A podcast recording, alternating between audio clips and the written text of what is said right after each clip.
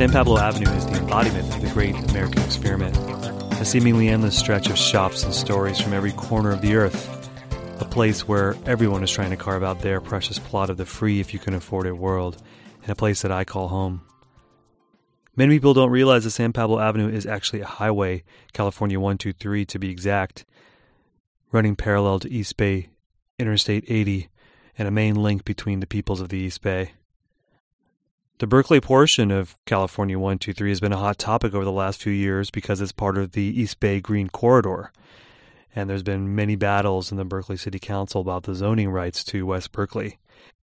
As West Berkeley landowners sit tight waiting for a resolution, one entrepreneurial organization is taking advantage of vacant land and creating a model for spirituality, sustainability, and a solution to the urban food desert. Today on Method to the Madness, we interview Adam Berman, Executive Director of Urban Adamah in West Berkeley. Stay with us.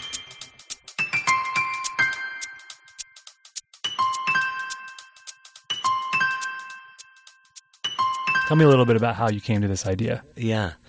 Um, I've always been interested in the intersection of spirituality and environmental stewardship. Um, I grew up in a Jewish household uh, outside of Los Angeles uh, and went to Jewish day school as a kid. And so, as soon as I um, reached adulthood, I started asking questions of Jewish tradition about how it relates to the natural world, um, how questions of social and environmental justice fit in with the practice of Jewish tradition, and how Jewish tradition itself can be uh, supportive of living a lifestyle that is reflective of my, of my environmental and social values.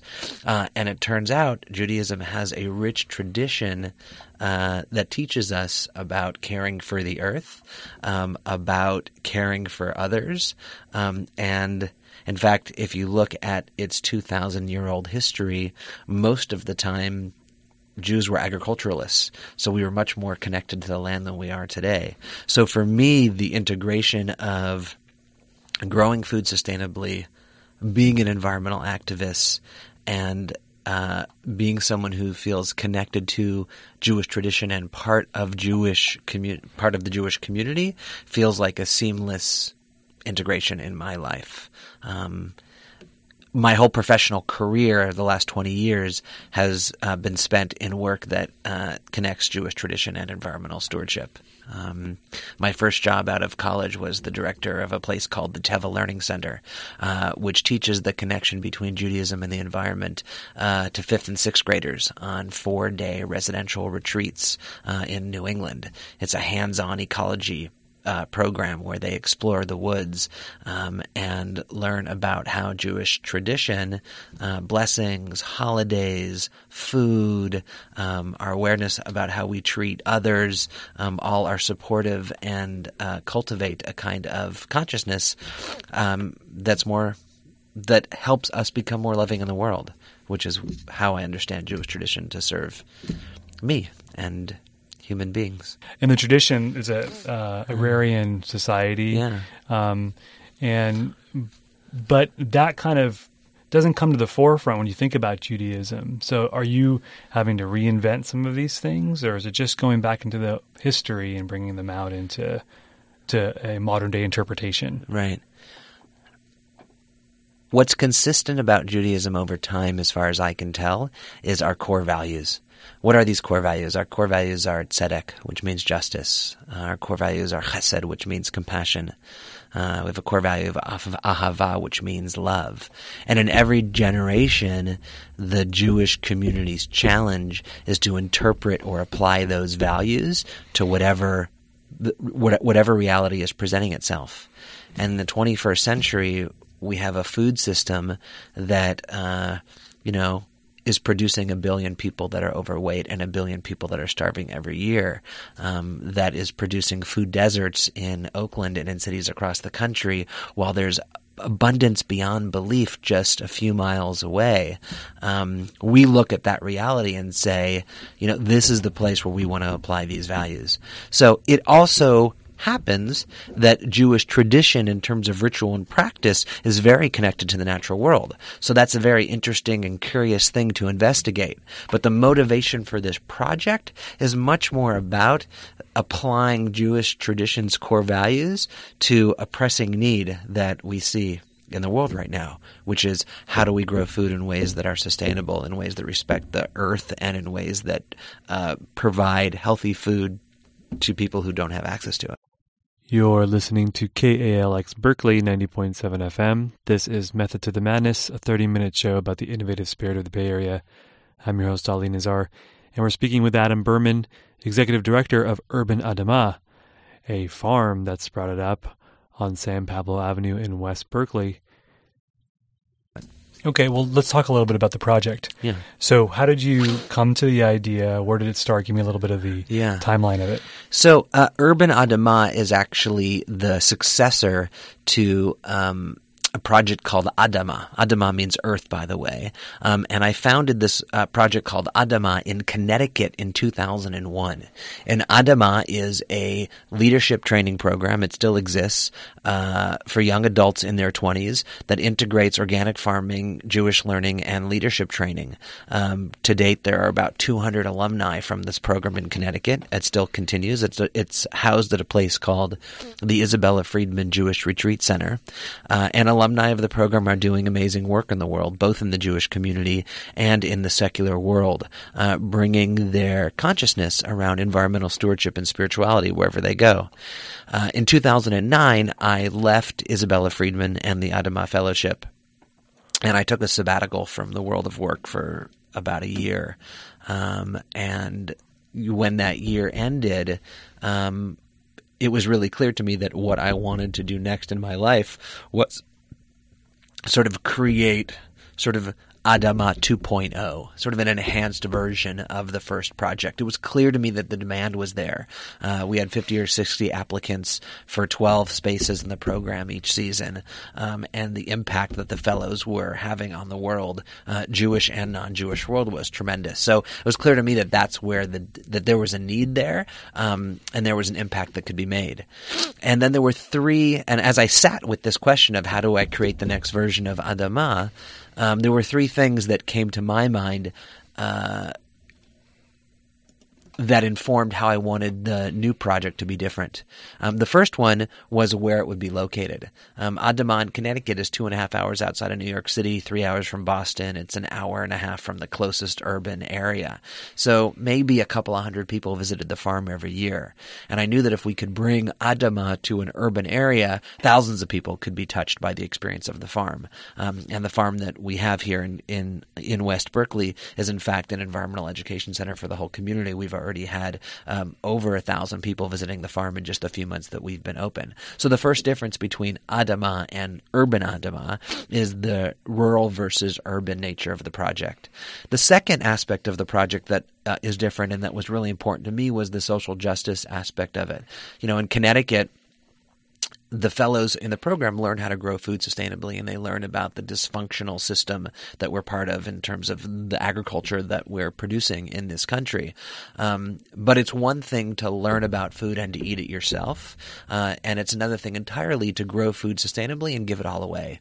Uh, at Urban Adamah here, we give 90% of the food that we grow. Uh, we give it away right now. We're giving it to the um, Covenant uh, the Covenant Tree Church uh, Ministry, which is next door to the farm in West Berkeley, and also to the Long Life uh, Community Health Clinic, which runs uh, Soup Kitchen, um, a food bank rather, uh, on Mondays and Tuesdays every week. Um, and so we're giving it away to people in need.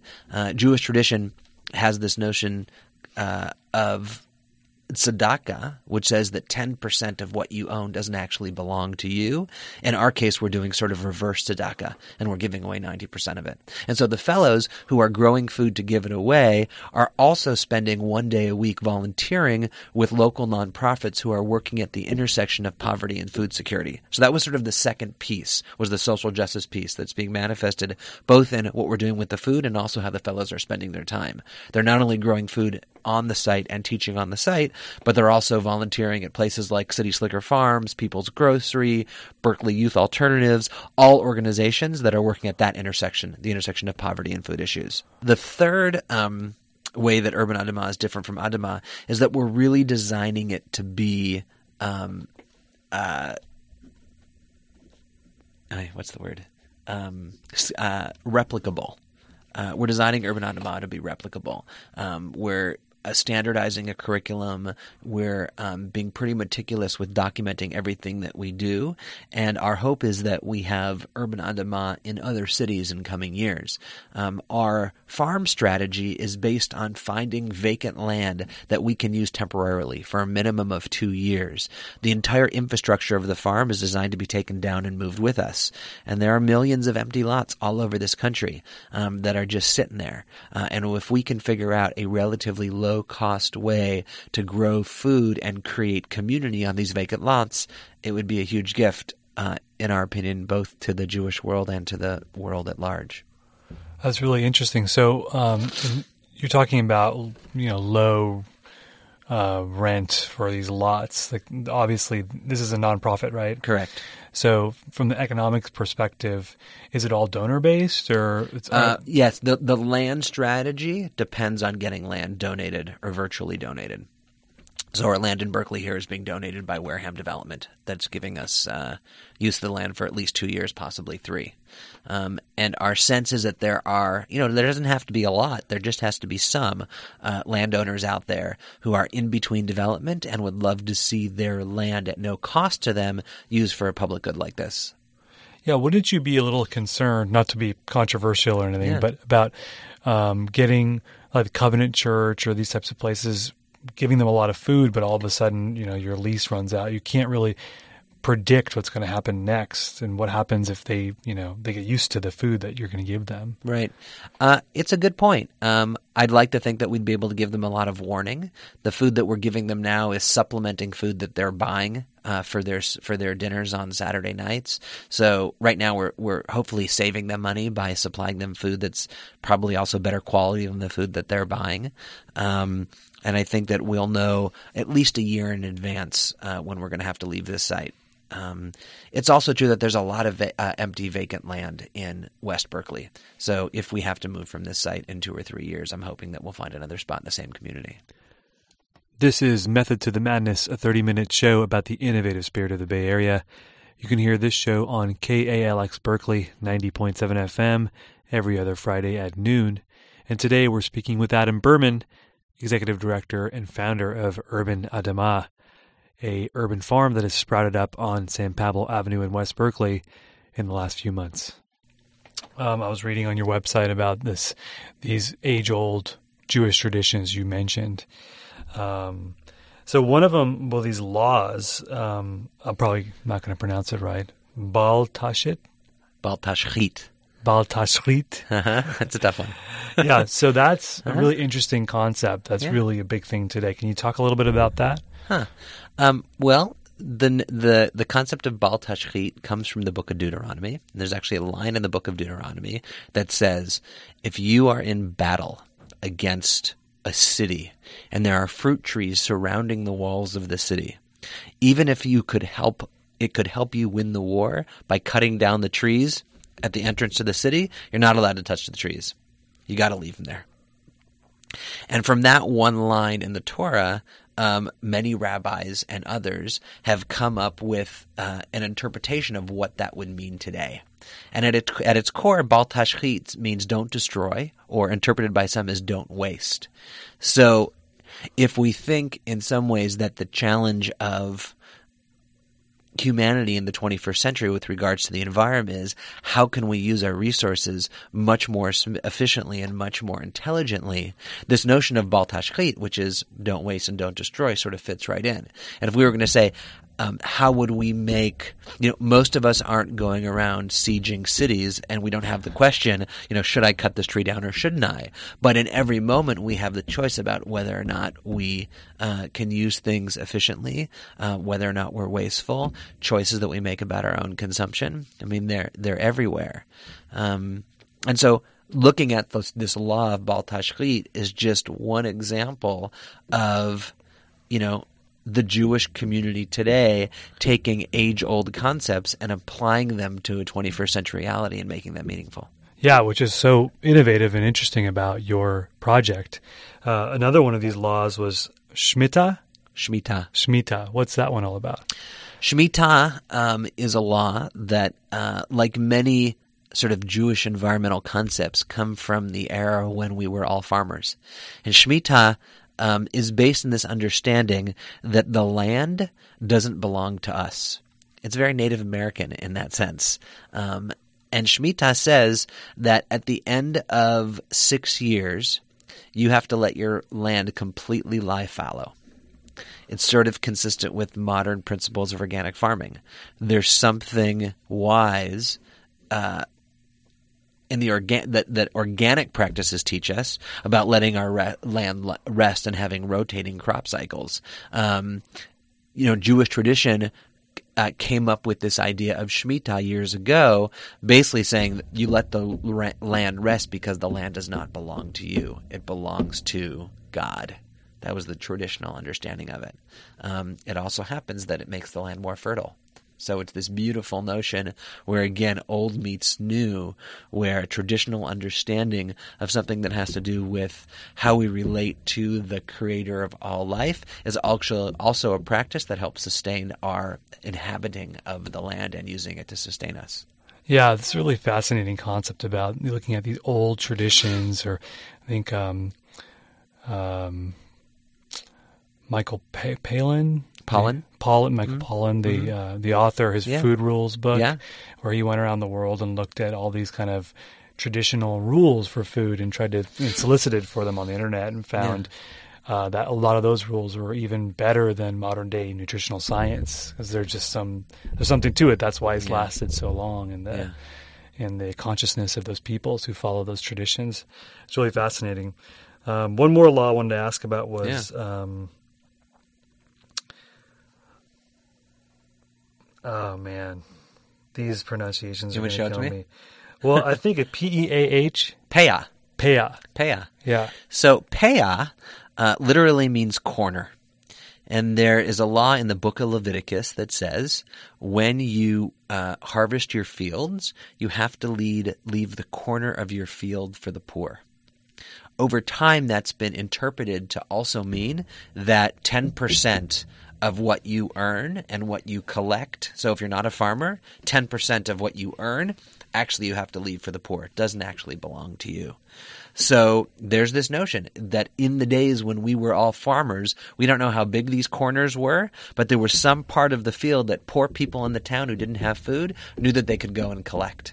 Um, and we're trying to model that actually at the Urban Adamah farm in West Berkeley. Uh, we have a tent called the Peah tent at the corner of our farm.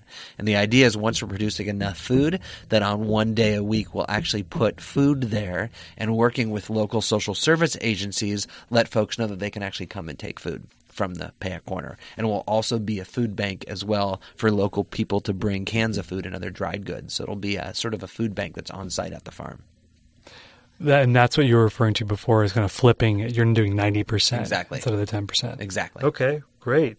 And what about uh, the last one is, is, this one I'll definitely not get. Zar Balai Ehiyim? Tsar Ba'ale Chayim. Okay. So it literally means um, the prevention of the suffering of animals. Um, and there are a bunch of laws in the Old Testament that all have to do with how we treat animals. Um, you're not allowed to tie an ox and a donkey together if you're plowing your field because they both have different levels of strength and it's inhumane to tie them both to the same tool that's helping you plow your field. Um, you're not allowed to feed yourself before you feed your animals. Um, you're not allowed to take the egg of a mother bird um, if the mother bird is watching. So there's this whole list of, of Old Testament laws that collectively are called Tsar Ba'alei and we look at it today and we say, well, if we were going to take Tsar Ba'alim seriously today, what would that mean in terms of our own treatment of animals and our own consumption of animals? What would it look like if we're raising chickens on our farm? What kind of space would we give them? What would we feed them? Um, if we're buying food for ourselves, what is preventing the cruelty and the suffering of animals today? Can we buy factory farm meat and say that we're following this notion of Tsar Ba'alei So these are this is something again that we're that we're engaging with and looking at and trying to say how are we going to make this meaningful in the 21st century given the reality that we're facing. You're listening to KALX Berkeley 90.7 FM. This is Method to the Madness, a 30 minute show about the innovative spirit of the Bay Area. And I'm your host, Ali Nazar we expect to grow six to seven thousand pounds of food um, this year. That you know. 90% of, of which will be given away. But really, Urban Adamah's contribution um, to the world is its in is in its education and in its leadership training. Um, there are three cohorts of 20 somethings that live in a house a few blocks from the farm communally and engage in a curriculum that combines uh, urban organic farming, where they're actually working on the farm, teaching on the farm to members of the community about the work that we're doing, uh, and living and engaging uh, in um, and, and, sort of learning an approach to Jewish tradition that resonates with our core values and supports them in becoming change agents in the world. And we have three cohorts a year, so it's 36 fellows. Uh, and our hope is that they're going to go out in the world and do great things. Um, and I think that that's uh, probably our biggest contribution, along with the interaction that we have with the thousands of visitors that will be coming to the farm and what they will take away from the experience. And you also do camps, right? Yeah, we run a we run a summer camp program uh, in partnership with several different uh, Bay Area organizations, uh, and we're also going to be running a program called Hebrew School on the Farm in partnership with a couple of synagogues in the area who will be bringing their students to us regularly throughout the fall. Okay, and is there a particular um, sect or form of Judaism that you're practicing there? Uh, there isn't. Um, we're trans-denominational. Um, this summer, we're running summer camps in partnership with uh, uh, the the Jewish Community Center, uh, which is uh, I think by definition a non-religious institution, um, and really appeals to folks who don't consider themselves um, very traditional Jewishly. Uh, and we're also running a, a, program with Congregation Beth Israel, which is the um, halachic or Orthodox uh, synagogue in Berkeley. And so I think that um, Jews and non-Jews, our hope feel comfortable at Urban Adamah. Uh, we will be running programs, hopefully in partnership with the Ecology Center moving forward, that don't actually have any Jewish content, that are just open to the public uh, programs that deal with urban sustainable agriculture. Um, and we'll, our hope is also this fall to be running programs for kids in the community that aren't connected to Jewish organizations who are just interested in coming to the farm and learning what the farm has to teach them. This is Method to the Madness on KALX Berkeley 90.7 FM, and we're speaking with Adam Berman, Executive Director of Urban Adamah. What is the vision? So if you look out five years from now, and you're, this is something you created out of your brain, this show is very much about innovators, and, and we interview innovation across a wide spectrum of disciplines. Um, and I always like to ask this question because it came from your brain. Where do you see it going in five years? If you could wave a magic wand and be, have it be exactly what you would want it to be, what would it be? Yeah. Um, my hope is that there would be urban adamah farms in many communities throughout this country. Five years from now, I'd like to see us in four cities. I'd like to see uh, the Urban Adamah Fellowship become a rite of passage for hundreds of young adults every year. And I would like to see the alumni of the fellowship out in the world planting their seeds and bringing how they interpret tzedek, chesed, and ahava, justice, justice, compassion, and love into the worlds in ways that resonates with their own visions. So the first circle is the circle of the fellows. The second circle, in terms of the vision, is what happens in the Jewish community where these farms exist. My hope is that the Jewish communities, wherever the Urban Adamah farms exist, find joy, relevancy, meaning, connection, as part of their urban adamah experience, whether or not they're sending their kids for a day long program or they're sending their kids for a three week summer program. My hope is that the farms enrich Jewish communal life wherever they find themselves.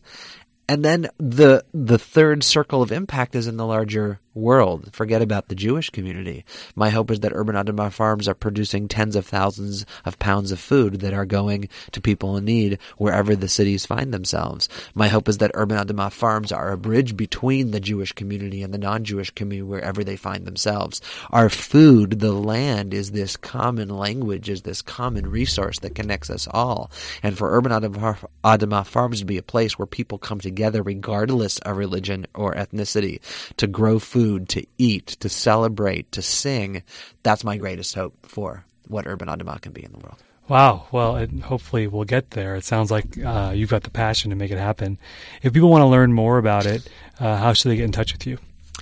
www.urbanadamah.org. My email is adam at urbanadamah. Adamah is A-D-A-M-A-H dot org.